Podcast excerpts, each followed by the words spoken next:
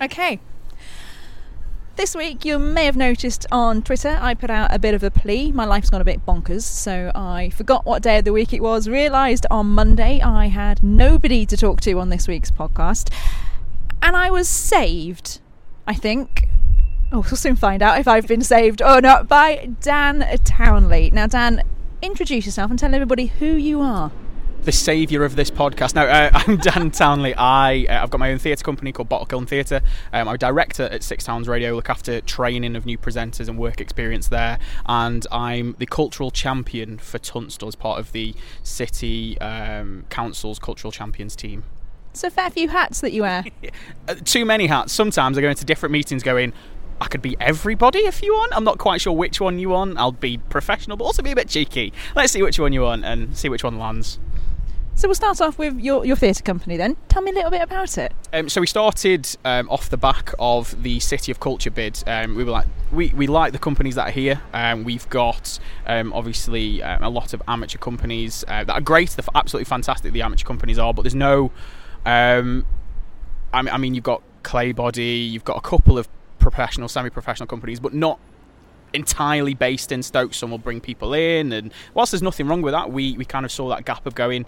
There's a lot of really good professionals that are moving away to Manchester and Birmingham and London, and whilst people will still do that, we want to give people the opportunity to get paid to perform in Stoke, and that's the kind of the base of the show. Is everybody's going to get paid?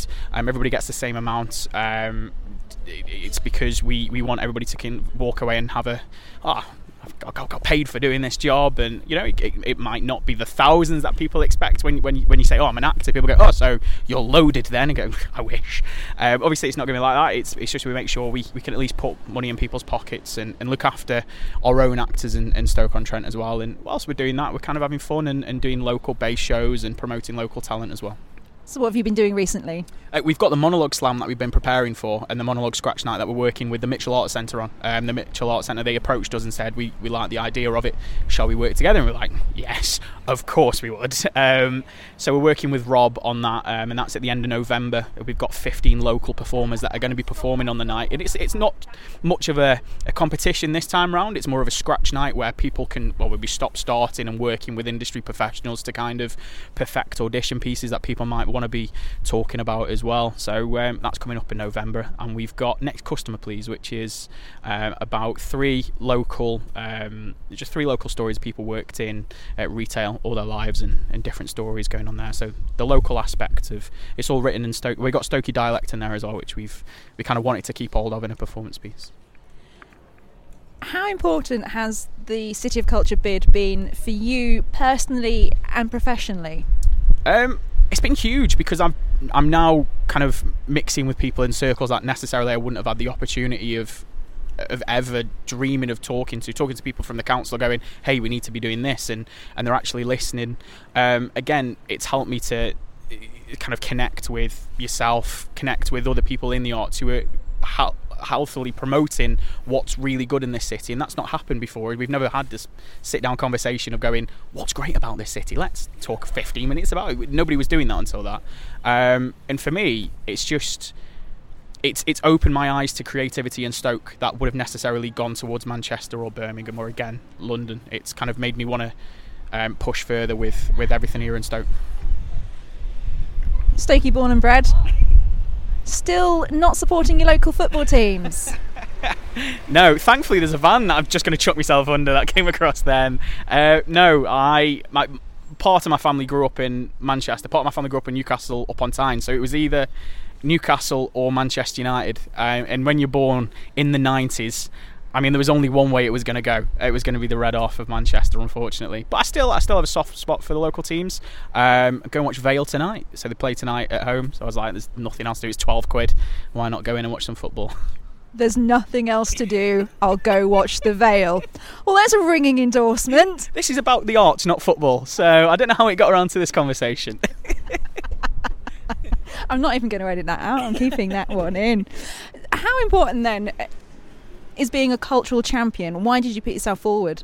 Um, it came up because there was a gap in Tunstall where nobody was nobody kind of um, was kind of stepping up for the town. And I was born, bred, I grew up in Tunstall, went to school there, uh, moved away for university, came back, and now I've got my own place in Tunstall. Tunstall is me.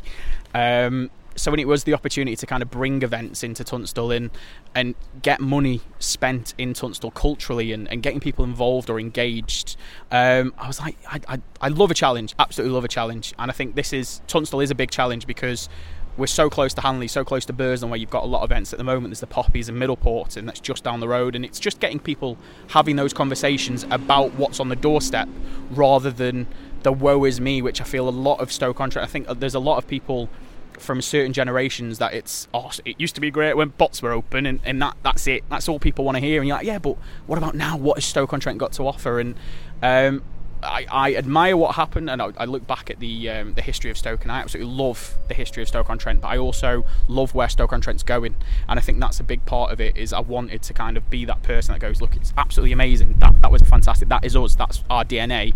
But where are we going? What what can people see on our doorsteps? And it was just like I said, the opportunity was just way too good to kind of turn down, and um, I get to talk to five other individuals from the uh, from the other towns, and there's of course the um, there's two, one from Newcastle under Lyme as well, and there's a culture like heritage champion. So when we're together, again, all different backgrounds, but we got the same push, the same drive of going. This is for Stoke. This isn't for me individually. I want to see the city kind of really excel in the arts. We're in Hanley now. Funnily enough, in the cultural quarter itself. Um, how do you feel coming into into Stoke, into Hanley, into into the city itself? Do you feel that things have changed?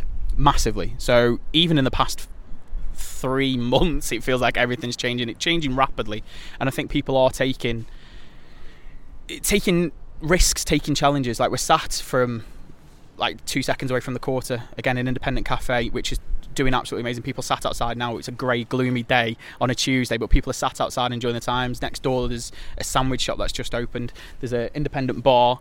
It, these things would n- not have happened without people kind of going, you know what, Stoke-on-Trent's worth, you know, worth that risk. And it's a shame that bigger companies, you know, you look at the Channel 4s that had the opportunity to kind of say and put their stamp on the risk that they wanted to take, yet instead, as a company that wants to take risks, they took really easy, nice options. And I think um, it was very disrespectful, I think, of Stoke on Trent to not even kind of, you know, the kind of it was a kind of oh but don't worry we still might do stuff. Like we're not children. Like we don't want a runners up medal. We don't want a at least you tried certificate. We want people to be taking Stoke on Trent seriously. And just this street, this the cultural quarter in Hanley is the, the pure example of people taking risks and businesses being the, the, the kind of centre of the of the change in Stoke to, to push everything forward.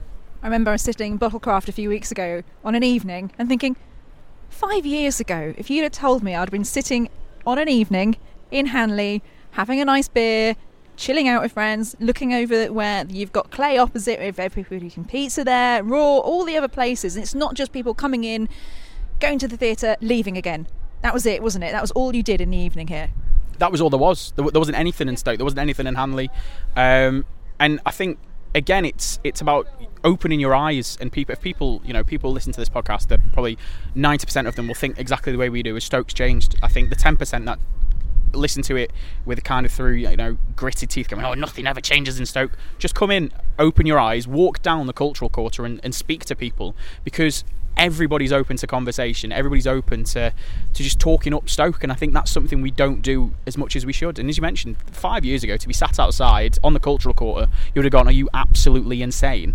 Um, but now it's it's just a done thing. It's people are using the cultural quarter as a meeting place as a again creative hub of people going, let's go have a drink at Bottlecraft, let's get pizza from Clay, let's sit down, let's bash out some business ideas, and then you have other shops opening, and it it's just absolutely impressive that it's it's like this and it's still growing. That's crazy.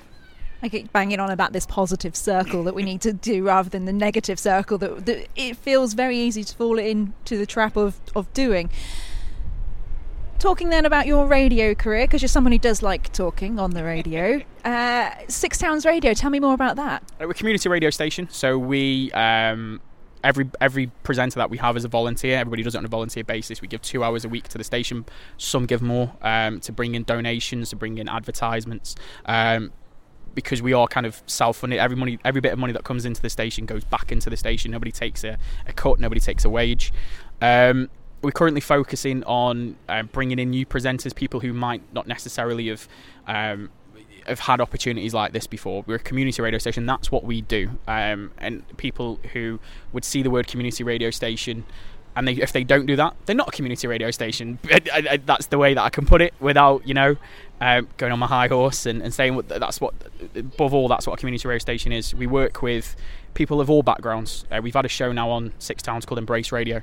Um, they are five individuals with learning disabilities. They came into the station with absolutely no experience, and now they are running the show themselves, presenting it themselves, giving me an absolute nightmare every Monday. Kind of going, "Have we done this yet?" And I'm like, "No, I haven't." Uh, so making sure I'm doing my job. Uh, but again, it's stuff like that that keeps the buzz and keeps the warmth of Stoke on Trent, and, and that's what all of our shows are about. Every show has local music. We haven't got a specific local music show every show on Six Towns Radio will play local music throughout the week as well, and, and that's what we want to do is again promote Stoke on Trent. Clearly, it's something you're very passionate about. Do you ever see a day when you're not doing it?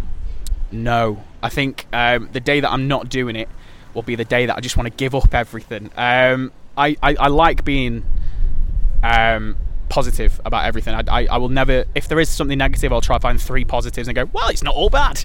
Um, I, I think what I what I do currently, I think it's something I want to do and want to push on with. Um, in my career, obviously working as volunteer and working, I have to work another job. So I work for a big, massive corporation which isn't local, ironically. Um, but again, in that job, I still try and talk up Stoke. Um, and I think if I'm never talking up Stoke, I'm thinking about talking up Stoke. And when I'm not talking about Stoke, well, then there's tweeting about it or Facebooking about it. So I must get very annoying very quickly for people. Saying nothing. We'll edit that bit. no, we won't. Damn. That's not a swear word. Oh no. Uh, Dan, is there anything else that you'd like to, to add that, that we haven't covered that you think is dead important? Um, it's just a case of again, everybody listens to this podcast. Back Stoke on Trent. Um, if you know, as I said, if there's one negative, find three positives. Turn people's negatives around because there's groups out there that will just want to talk about the negatives of Stoke on Trent we're not saying that there isn't negatives because there is. We're a city. There's always going to be negatives, and you know it's been massive in the news recently. Um, drug problems, drink problems, and we're not saying they don't exist. But what we are saying is, if we consistently focus on the negative, it will only breed negativity. So the generation that come after us are only going to think of Stoke as this negative, grey place, which is what we've been led to believe is what Stoke on Trent is, and it's way more than that. So keep promoting the positivity of Stoke, um, and just keep talking it up. Thank you very much, Dan. Thank you for joining me today in Hanley and saving the podcast. Absolutely no worries at all.